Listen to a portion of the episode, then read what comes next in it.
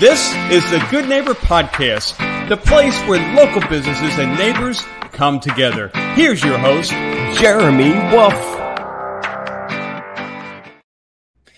Hello, hello, and welcome everyone to the Good Neighbor Podcast. I'm your host, Jeremy Wolf, and today I am joined by Erika Jones with Journey Home Mortgage. And I've actually had uh, on the podcast Erika's husband, Will Jones, also her business partner, Denise Villar.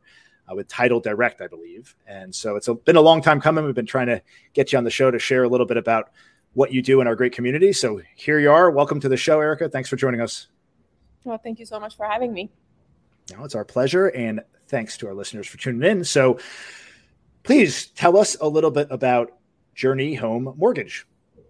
Well, we are a local lender. Um, we do residential and commercial mortgages here in South Florida. Um, and yeah, that's what we do. We're a mortgage company. Okay. So I'm always interested to speak to mortgage brokers in today's day and age because I know that um, with everything that's happened post COVID, there's been some interesting developments in the real estate market and also with interest rates. So, what's going on right now with interest rates? I know I haven't really had my pulse on it, but I know that they're pretty high. What's going on right now with that? Where are we at right now? Where are we going in the future? Please share your thoughts. Well, I wish I had a crystal ball to tell you where we're going in the future. You, wait, wait, you don't you don't have a crystal ball? No, I haven't I'll, I'll, I'll, get I'll get you one for Christmas. I got I got a bunch of them.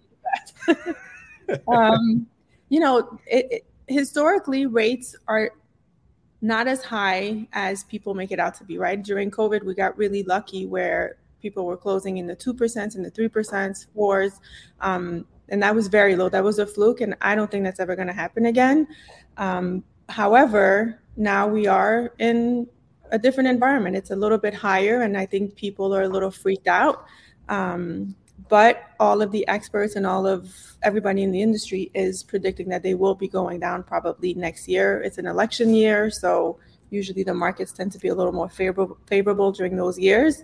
So we're hopeful that you know we'll see a decline in rates next year. Um, but I will say that you know there's a saying going around, and it's it's date the rate, marry the house, right? Find a beautiful home that you love and move in. And, you know, the payments might be a little bit higher for the first year, but you'll always have the option of refinancing into a lower rate next year or the year after whenever they drop. Yeah, that was going to be my next question was whether or not somebody should should wait to buy because of interest rates and it seems like no, they shouldn't because again, you can always refinance in the future if you find the right home and you're going to be there long term then why not go for it? It's a good investment typically. It's, it's, a, it's about you know, what are you willing to pay? Are you comfortable with your mortgage payment? Whether you're paying rent or mo- your own mortgage, you're paying somebody else's mortgage if you're paying rent. Yeah. Right. So if you're comfortable with the payment where you're at, it really doesn't matter what the rate is. As long as you're in the home that you want to be, it's an appreciating asset. So it's always a good idea to own a home for sure. Yeah, that, that's a good point, right? Because if you are renting, where you're paying 100% interest essentially. I mean nothing's going in your pocket. You might as well be paying some of the principal down on your mortgage. Absolutely. Yeah. So tell us a little bit about your journey. How did you get into the mortgage business? What's your background? So in the early 2000s i was a, I was a student and i needed to earn money and working minimum wage wasn't cutting it for me. And a friend was like you know you should look into getting into the mortgage industry. It's people make a lot of money in there. And so i went i took the mortgage broker class and on the final day somebody put a sticker in my in my window in my car and it was like we're hiring. And so i showed up at the mortgage company and i was like hey i'm newly licensed. I'm ready to work.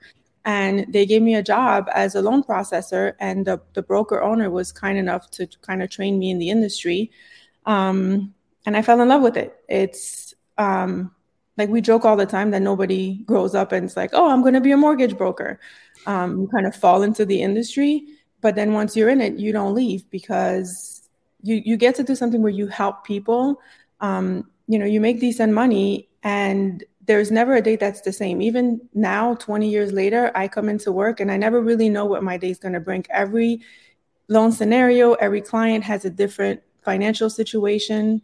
And so it's very versatile and um, it's fun. it's high stress, but we love it. So you got your you you were in school. What were you studying back way back when before you went finance. before you got finance? Okay, so you were you already, you already had an interest in that.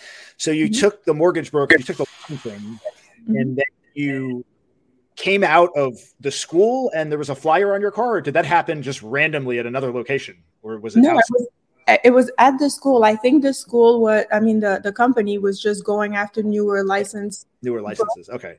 Yeah. Yeah. And so I was gonna I was gonna say if it happened random independent of the school talk about a serendipitous occurrence but yeah right. they were targeting students coming out of the thing so okay so you started off in the industry when did you start and form journey home mortgage how long ago uh, August 2015. Um, okay. I had been working for another brokerage and I just wasn't happy with how my loans were being treated.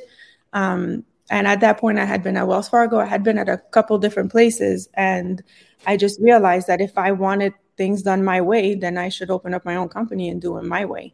And so I branched out on my own in 2015. Now I know you're located in Cooper, I believe it's Cooper Square Plaza across from the high school. Correct. Right?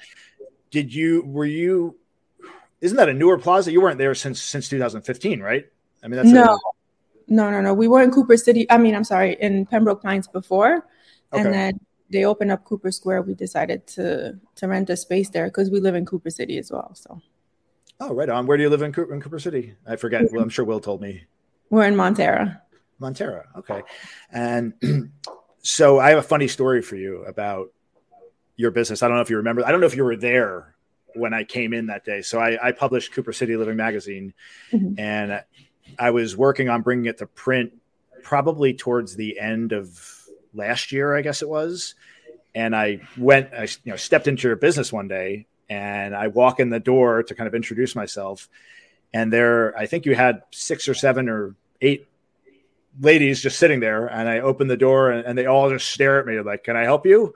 And here I am out there, you know, trying to introduce myself. I said, "Hey, uh, hi everyone, I'm Jeremy, uh, like publishing the magazine, and, and who do I talk to? Who's the owner?" And I think, "Oh, you need to talk to her." And they sent me back over. I think it was you. I don't know if you remember this. I think it was you. Do you does this ring a bell?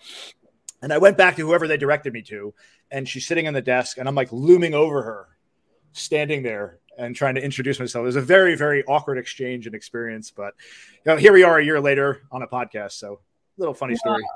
I, yeah, I don't remember. I mean, we get so many walk-ins, but um, I'm sorry if it wasn't a positive experience. We might have been kind of busy and in the. Oh no, it's it's it's fine. I mean, it's.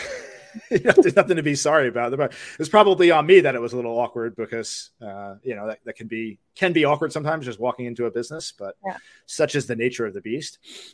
So I know that do you, are you also don't you also have a realty company or is that Will's company, the realty group?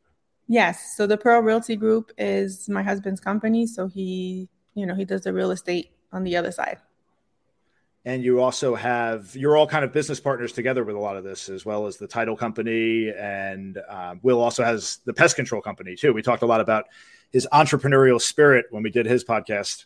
Yes yes we do. He's uh he's a busy man but he loves what he does so.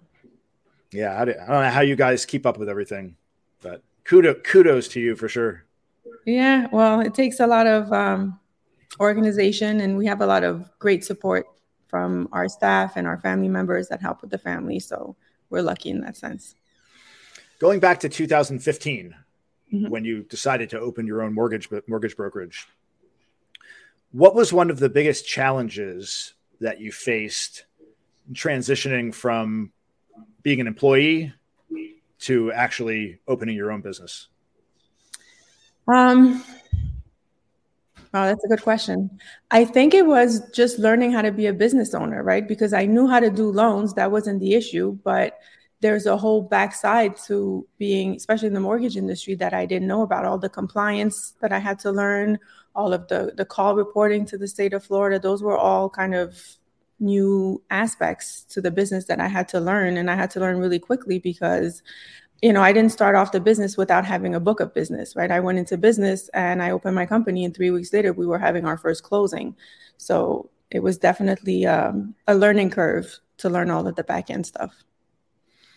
Yeah, it's definitely it's, it's funny because when you work for someone else, uh, you have your job requirement and you could focus on the, the thing that you do primarily. But then when you go into business by yourself, all of a sudden you have to wear every single hat. Uh, oftentimes when you start, it's, it's just you and mm-hmm. you need to do handle every aspect of that business. And it can be very overwhelming, but very rewarding on the flip side, of course. Yes, absolutely. So, what do you, and I know Will talked a little bit about this as well, but I'd like to get your thoughts. What do you guys like to do for fun when you're not working? Tell us a little bit about family time, leisure time. What do you guys like to do?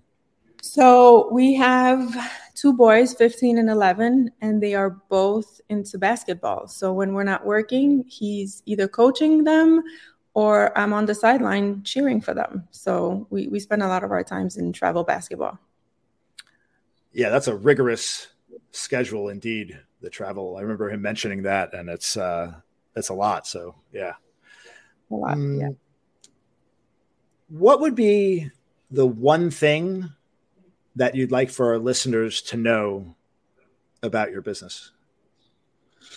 Um i i think not necessarily about my business but about mortgages as a whole. There's a lot of misconceptions that you know you need to have a perfect credit score or you need to put 20% down and people get intimidated right? Like oh well my score is you know i got a 650 am i going to qualify? Or i only have 5% down. I can't buy a house and that's not the reality. You know you can get a mortgage with a score as low as 500 um, you can close on a mortgage with only 3% down. There's down payment assistance. There's all kinds of programs out there. And um, I just want people to reach out to you know a local mortgage broker, somebody that can help guide you through that and, and ask questions and let them educate you on your options because there's a lot of options. It's not just for you know the demographic with perfect credit and lots of savings. Absolutely, and and the mortgage the mortgage industry it's it's one of those industries I think for uh, the consumer a lot like financial advisor, accountant, you really want to have somebody that you trust mm-hmm. as a mortgage broker, somebody that you can have an honest conversation with and not wor- not worry about whether or not they're you know charging you more or taking advantage of you and, and make sure that you can get accurate information because it's it's so personal, right? It's so close to home, talking about finances and things like that. So one of the reasons why we do this show is to humanize business owners, take the business owner out and kind of put them out there uh, in a way that gives people an opportunity to learn about them, their story, their motivation, you know, the reason behind where they're at today. Uh, I think that goes a long way in building trust and credibility and ultimately building relationships because a lot of the business owners that are operating in and around our community, they also live in our community. Mm-hmm. And they have children that share schools with us and we share a lot of things in common. And it's important to uh, have those ties to have ultimately a strong community. So Erika, why don't you share before we wrap up how how listeners could learn more if there is anybody out there that is um, you know looking to refinance or has any questions about mortgages how can they reach you maybe share your website your contact information how can we get a hold of you um, well, first of all, we're in Cooper Square, right across the high school. So if you want to just pop in, um, we are friendly, despite what you may have heard before. Um, we're here to answer questions. Um, our website is journeyhomemortgage.com. Um, and you can reach me on my cell directly. My number is 954 439 1328. Perfect. And we will, of course, link in the description below to all of your contact information. Erika, thank you so much for joining us today. Thank you for having me. I'm glad we finally got to do this. Likewise. And to our listeners, thanks for tuning in, and we will catch you next time. Everyone, have a wonderful day. Thanks for listening to the Good Neighbor Podcast Cooper City. To nominate your favorite local business to be featured on the show, go to gnpcoopercity.com. That's gnpcoopercity.com or call 954 231 3170.